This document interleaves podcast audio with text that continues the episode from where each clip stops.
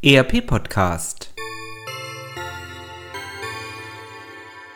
Adventskalender Adventskalender Adventskalender 1. Dezember 2018 So, liebe Zuhörer des ERP Podcast, äh, herzlich willkommen im Dezember. Das Jahresende neigt sich so langsam dem Ende entgegen und wir haben gedacht, wir kürzen den Dezember sogar noch etwas ab durch einen kleinen ERP Podcast Adventskalender. Wir möchten Ihnen viele Wissenshäppchen, viele Informationen, viele Stimmen auch aus dem Bereich der Unternehmenssoftware präsentieren. Lassen Sie sich überraschen, jeden Tag ein neues Türchen.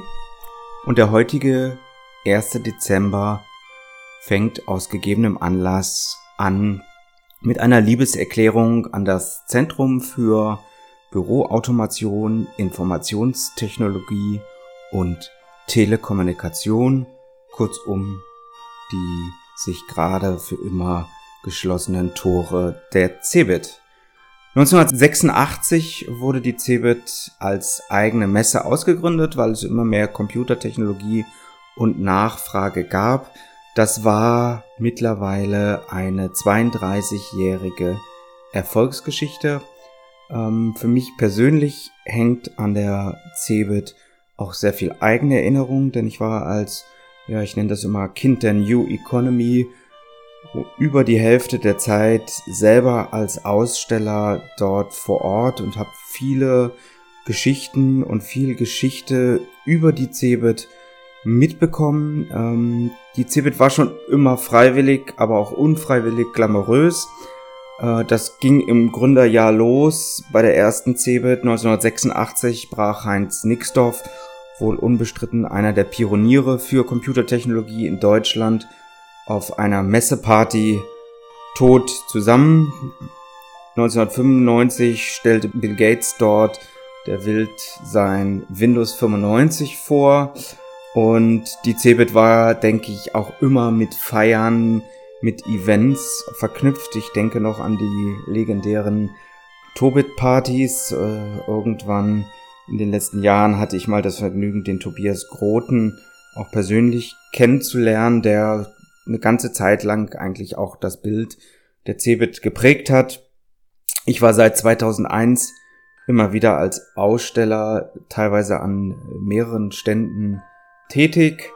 Mm, da gab es eine Reihe von Dingen, die mir so spontan in Erinnerung bleiben. Eine nicht so positive Erinnerung war dann 2002, als ähm, in den USA vor wenigen Monaten zahlreiche Antrags Terroranschläge passierten und wir natürlich alle Bedenken hatten, dass hier so ein Ziel wie die größte Computermesse der Welt ähm, schnell realistisch werden könnte. Da war uns Aussteller natürlich allen etwas mulmig.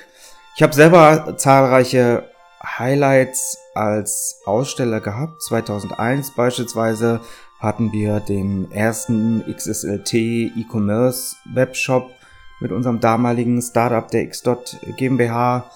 Und äh, das hat ziemlich viele Interessierte an unseren Stand gezogen. Also man muss dazu wissen, dass alle, die das Wort Flash zu der damaligen Zeit fehlerfrei aussprechen konnten, mit Venture Capital überhäuft wurden. Auch der Heise IX Chefredakteur, der damalige Böhm, kam äh, zu uns an den Stand und fachsimpelte mit uns. 2003 haben wir dann Lotus Notes auf das Autoradio gebracht, ein WML E-Mail Client für Becker Autoradios als IBM Partner. Damit hatten wir dann den äh, in Orlando auch den Lotus Beacon Finalist Award für die beste mobile Lösung weltweit äh, bekommen. Der steht auch heute noch bei mir zu Hause in meinem Büro und erinnert mich ein bisschen an diese alte Zeit und erinnert mich auch an die Cebit. Dann gab es ein paar Jahre, wo wir als Aussteller eher in ein ruhigeres Fahrwasser kamen. Die New Economy war tot. Wir haben damals unser Startup Xdot GmbH verkauft ja, viele damalige Wegbegleiter, wenn ich mir die alten Fotos anschaue, haben mittlerweile aus ganz kleinen Pflänzchen große Unternehmen gemacht oder sich an große Unternehmen verkauft, aber natürlich gehört zu der CeBIT auch die Kehrseite, dass manches Unternehmen heute nicht mehr da ist.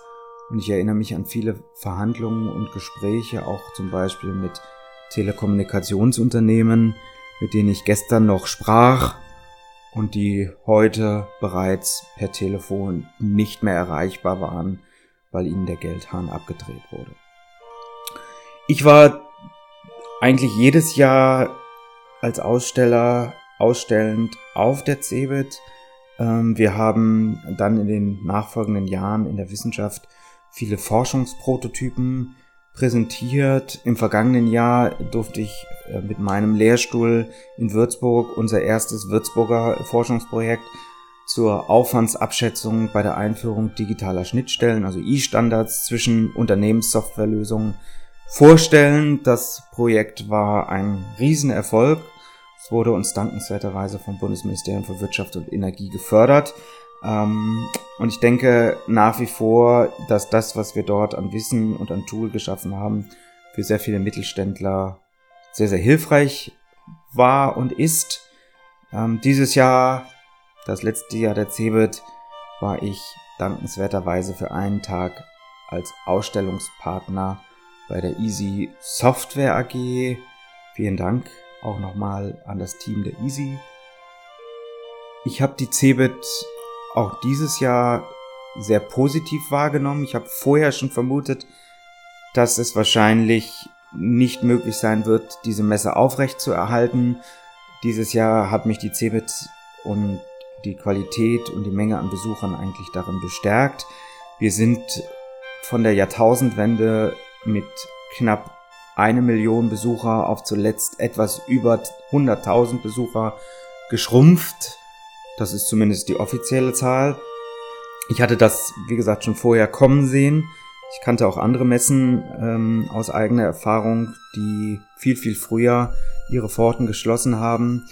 Wir haben reagiert, wir haben Anfang des Jahres bereits reagiert und haben unsere digiconf.de als erste virtuelle Fachmesse für Unternehmenssoftware mit zahlreichen Softwareherstellern jetzt im November etabliert. Ich bin der Meinung, dass die Softwarebranche, dass die wirklich exzellenten deutschen Hersteller für Unternehmenssoftware neue Informationsformate etablieren müssen, um nicht vollständig gegen die großen Markennamen, gegen die Branchengrößen zu verlieren, deren andere Software-Tools ohnehin tagtäglich in den Anwendungsunternehmen genutzt werden. Also das ist unsere Aufgabe, glaube ich, äh, mit dem Schließen der CeBIT mehr denn je. Auch mit diesem Podcast, mit dem ERP-Podcast tragen wir, das muss ich zugeben, sehr erfolgreich mit neuen Formaten dazu bei, dass sich Unternehmen rund um die Digitalisierung, besonders natürlich rund um das Unternehmensdatenfundament, um Unternehmenssoftware überhaupt neutral informieren können und das nicht nur in dicken Büchern, in dicken Wälzern, sondern eben nebenbei beim Autofahren, im Stau, beim Joggen oder was auch immer. Damit Sie selber Spaß an dem Format haben, damit Sie selber viele, viele Informationen von uns bekommen, haben wir für den Dezember einen Adventskalender mit vielen Partnern vorbereitet. Der Adventskalender soll Ihnen so ein paar Wissenshäppchen aber natürlich auch die eine oder andere Stimme aus den Softwarehäusern präsentieren. Lassen Sie sich überraschen.